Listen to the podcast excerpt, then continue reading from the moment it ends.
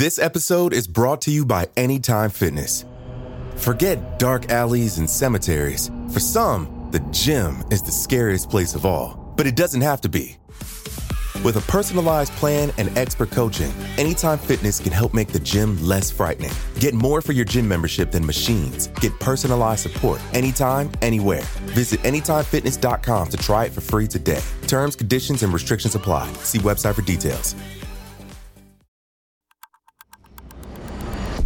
Today is Tuesday, September 24th, 2019. On this day in 1972, Dr. John Robert Hill was killed, a mere two months before he could stand trial for the murder of his first wife, Joan Robinson Hill.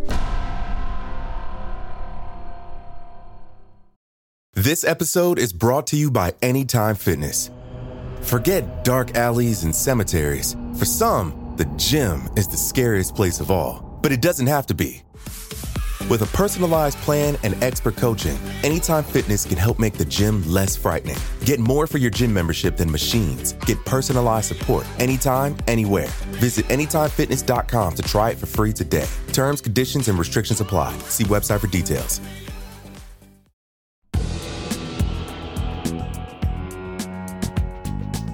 Welcome to Today in True Crime, a Parcast original. Every day, we flip back the calendar to this date years ago and recount one event from true crime history.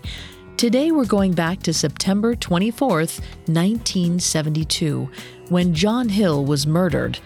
While the case is officially unsolved, John is widely believed to have been killed on the orders of his father in law, Ash Robinson. Before we unpack the ramifications of John Robert Hill's death, let's go back to September 24, 1972, in the middle of the night.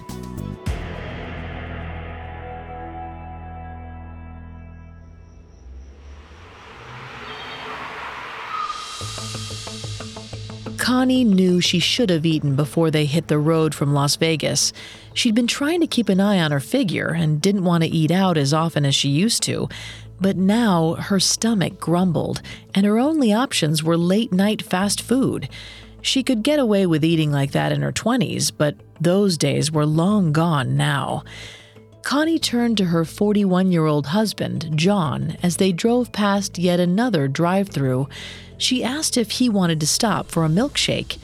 In answer, John joked that Connie should be careful about eating sweets around him. He waited for Connie to laugh. She didn't.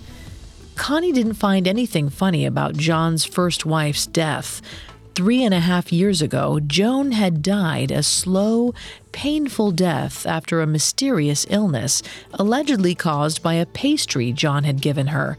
She spent three days bedridden, often lying in her own waste, until John finally took her to a hospital where she died later that night.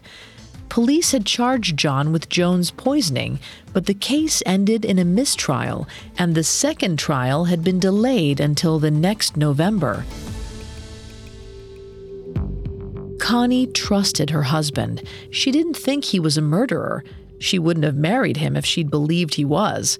But she still didn't think jokes about his first wife were funny.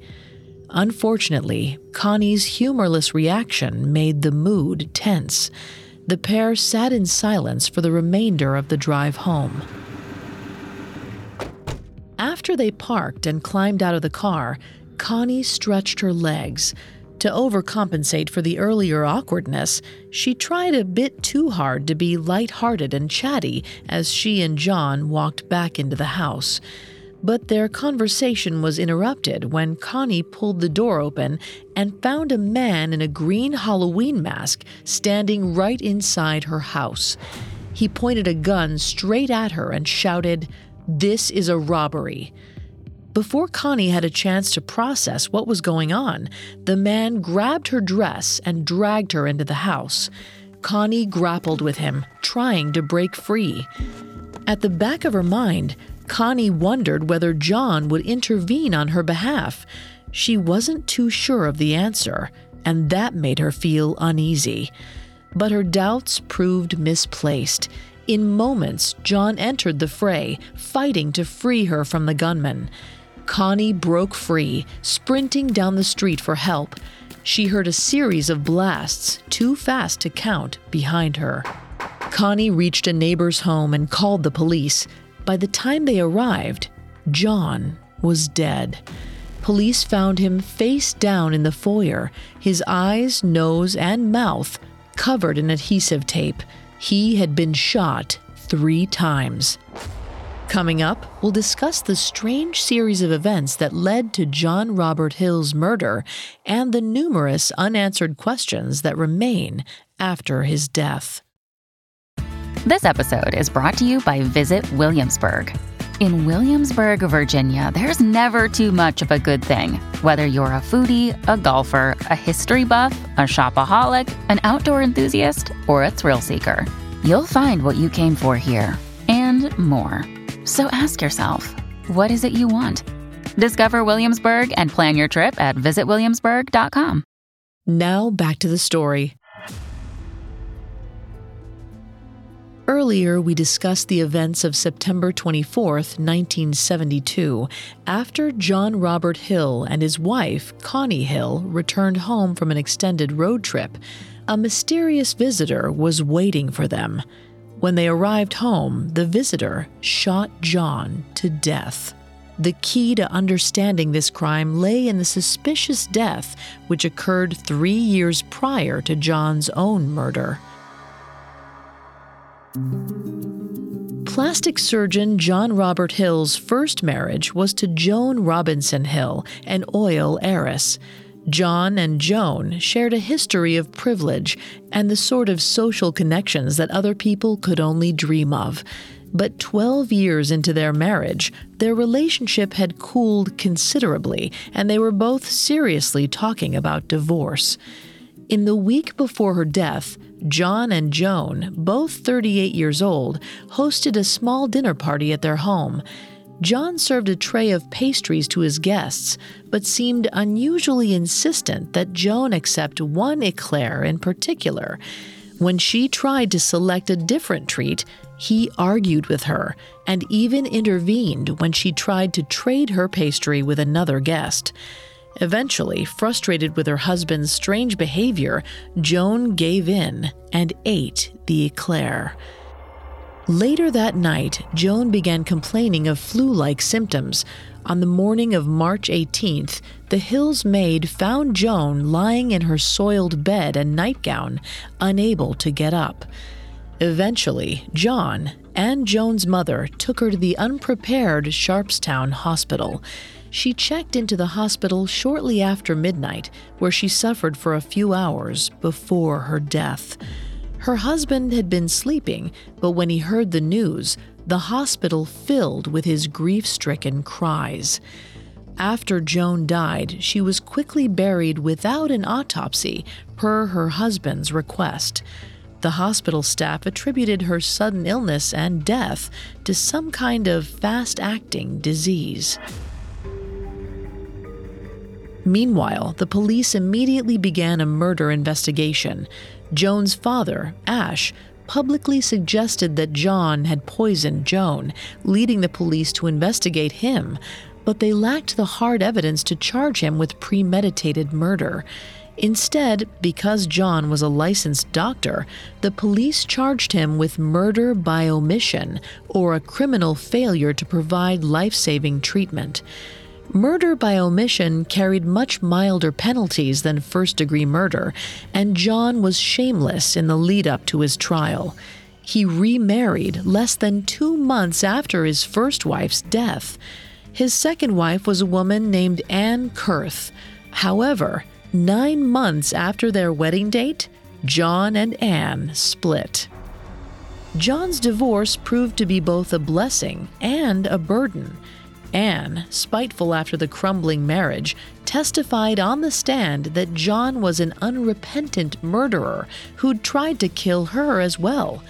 Anne told one particularly outlandish and unverifiable story, claiming that she'd gotten into a fight with John while he was driving his car. Anne claimed that he'd swerved into a bridge in an effort to kill her, but she survived the crash. Then, John tried to inject her with a syringe of poison that he had on him.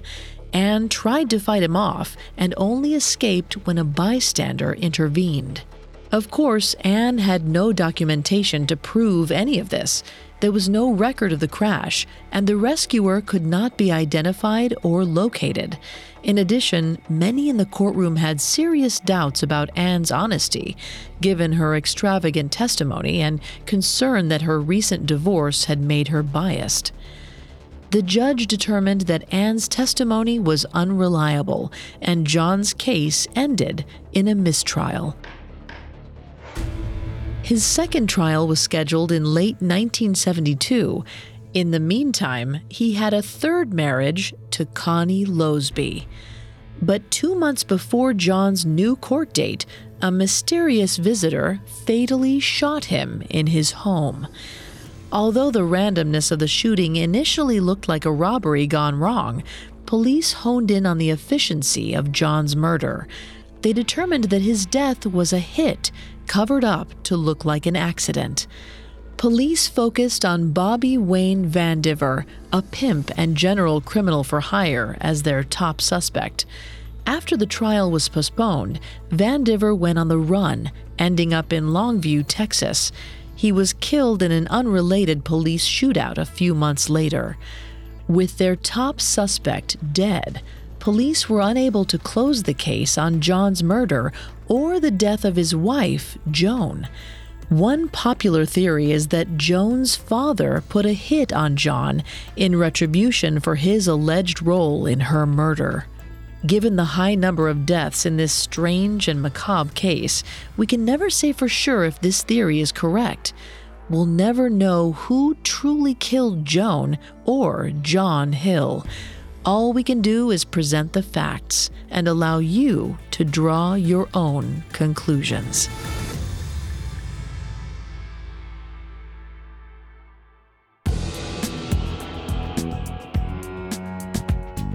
Thanks for listening to Today in True Crime. I'm Vanessa Richardson. Today in True Crime is a Parcast original. You can find all episodes of Today in True Crime and all other Parcast originals for free on Spotify.